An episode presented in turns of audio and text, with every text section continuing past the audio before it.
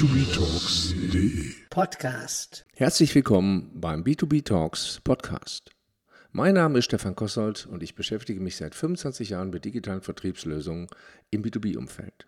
Viele Kunden möchten ihren Vertrieb gerne mit Hilfe ihrer digitalen Vertriebsprozesse ausbauen. Das funktioniert im Prinzip auch sehr gut, denn digitale Vertriebsprozesse skalieren sehr gut, wenn sie gut umgesetzt sind. Die meisten Kunden versuchen dabei, international zu skalieren. Wenn man das tun möchte, ist es aber wichtig, nicht nur die Prozesse, sondern auch die Inhalte zu internationalisieren. Dabei ist jedoch einiges mehr als nur Übersetzungen zu berücksichtigen. Was das ist und wo man darauf achten muss, darauf möchte ich im Folgenden gerne äh, darauf eingehen. Vielleicht ist Ihnen bekannt, wie Coca-Cola um 1920 versucht hat, in den chinesischen Markt zu kommen. Die haben sich an der phonetischen Aussprache von Coca-Cola orientiert. Das bedeutet im Chinesischen aber einen durstigen Mund und einen Mund voller Kerzenwachs. Ähnliche Beispiele gibt es zu Automarken, die bei der Wahl ihrer Modellnamen nicht immer das glücklichste Händchen hatten. Man merkt, dass man sich sehr schnell einfach selber Nachteile durch Unwissenhaft schafft, die den Marktzugang unnötig erheblich erschweren.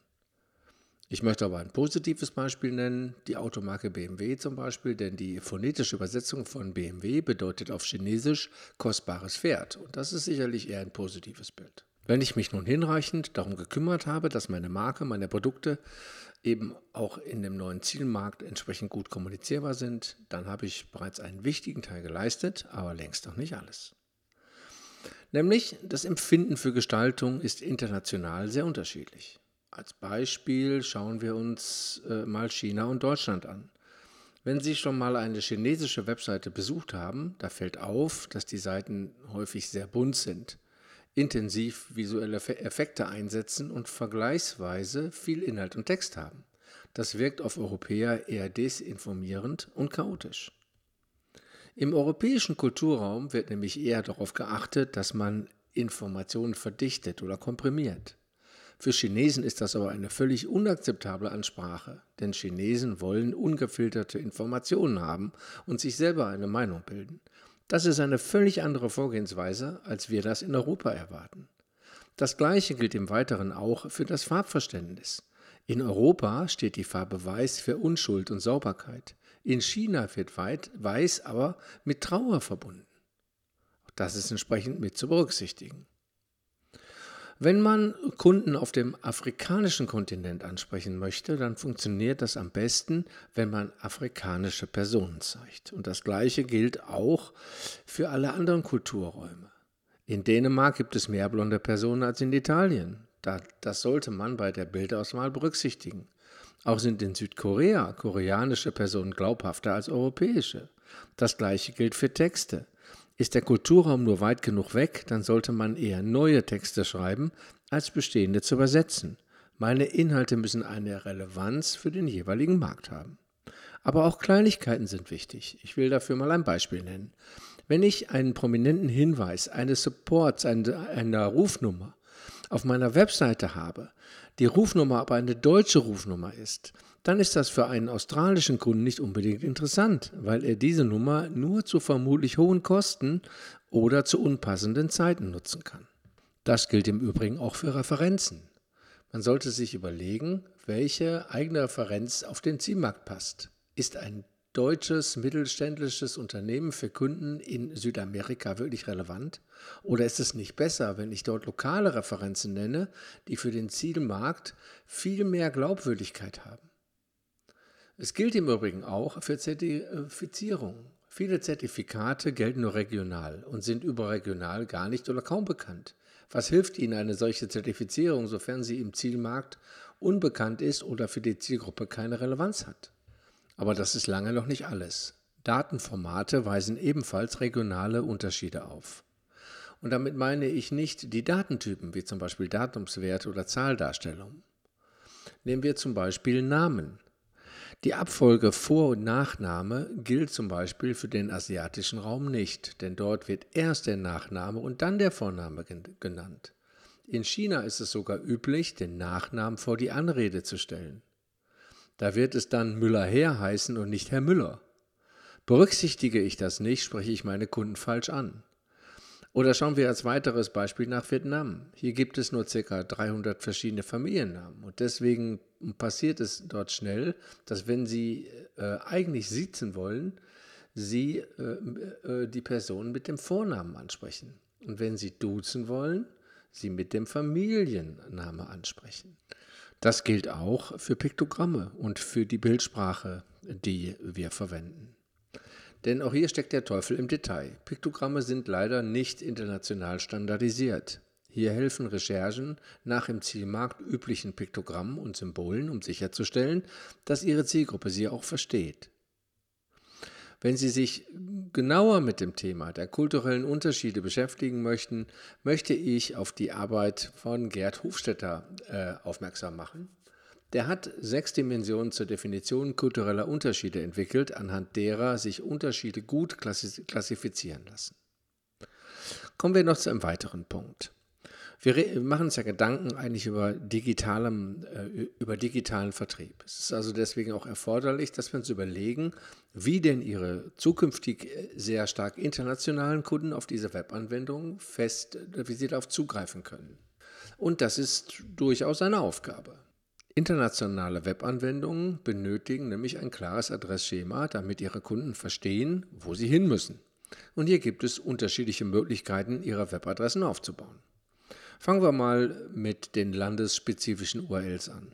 Eine Lösung besteht nämlich darin, die Webangebote über landesspezifische URLs erreichbar zu machen, wie zum Beispiel firma.nl als Adresse für die niederländischen Kunden.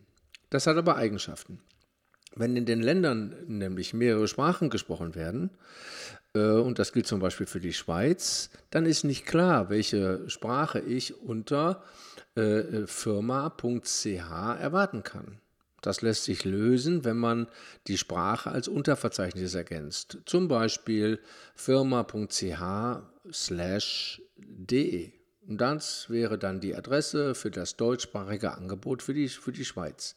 Und äh, firma.ch slash fr die Adresse für die französische Variante. Wenn ich mich für dieses Schema entscheide, dann muss ich eben auch sicherstellen, dass äh, ich für jedes Zielland die Adresse zur Verfügung, dass ich die zur Verfügung habe. Darüber hinaus kommt erschwerend hinzu, dass ich keine international einheitlichen URLs habe. Wenn ich zum Beispiel firma.de slash Kategorie nehme, ist, dann ist die eben vom Aufbau nicht, ident, nicht identisch mit der Schweizer Variante, denn die müsste korrekterweise firma.ch slash de slash Kategorie lauten. Eine andere Variante stellen länderspezifische Subdomains dar. Ein Beispiel wäre cn.firma.com, wäre dann nach diesem Schema das Angebot für China. Das Verfahren löst aber nicht, wie Sie mit unterschiedlichen Sprachvarianten in den jeweiligen Ländern umgehen. Hier bietet sich das sogenannte ISO, bieten sich die sogenannten ISO-Kurzbezeichnungen oder ISO-Codes an. Das sind standardisierte Kürzel für Sprachen und Länderkombinationen. Ich möchte hier mal ein Beispiel nennen. Äh, de-ch steht für Schweizerdeutsch. Eine weitere Variante wäre, sogenannte länderspezifische URL-Parameter zu nutzen. Sie würden an die URL ein oder mehrere Parameter hin, wie zum Beispiel firma.com, Fragezeichen, Language gleich Deutsch. Problematisch ist hier, dass das nicht unbedingt die suchmaschinenfreundlichste Art ist, wie man Inhalte strukturiert.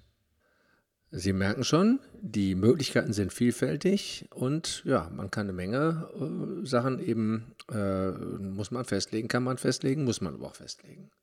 Ich möchte in diesem Zusammenhang aber nochmal explizit das äh, href Langtag erwähnen.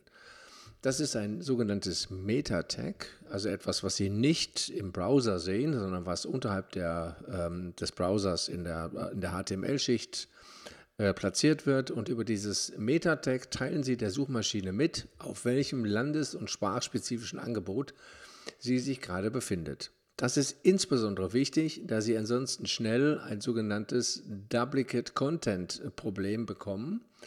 Das besteht, äh, wenn Sie identische Inhalte über unterschiedliche URLs anbieten. Die Suchmaschine vermutet dann, dass Sie versuchen, mit Kopien Ihrer Inhalte die Treffermenge zu manipulieren. Durch das href-lang-tag können Sie die Inhalte länder- und sprachspezifisch kennzeichnen und damit genau, damit genau das nicht passiert.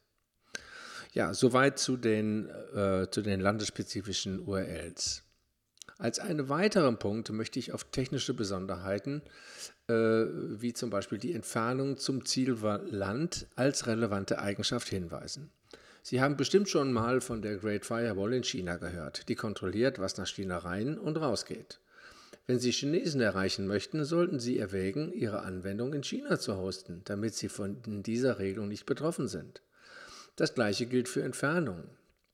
Wenn Südamerikaner auf, auf ihren in Deutschland zwar sehr gut angebundenen Webserver zugreifen, bleibt die räumliche Entfernung als Problem präsent, denn die Daten müssen tatsächlich von Deutschland nach Südamerika fließen.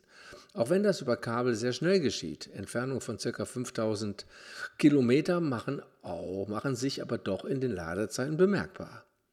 Wenn man mal vom Sonderfall China mit der Great Firewall absieht, reicht es hier allerdings, wenn man ein sogenanntes Content Delivery Network, kurz CDN, nutzt. CDN-Systeme sind Systeme, die automatisch Dateien weltweit verteilt vorhalten.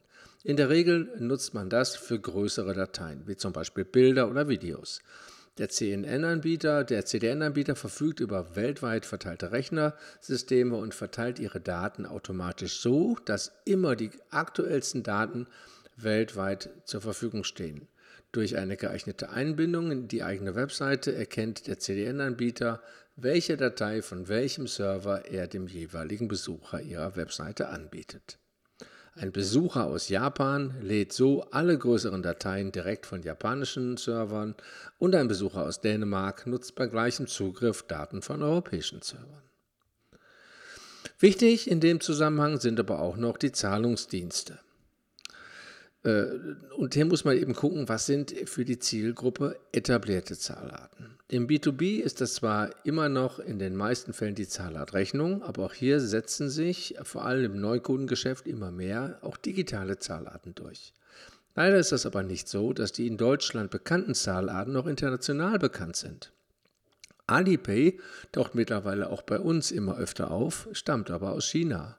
Und in China gibt es noch viele weitere Zahlarten, die wir in Europa gar nicht kennen. Vielleicht haben Sie ja schon, da, schon mal davon gehört, dass äh, Chinesen meistens per WeChat bezahlen.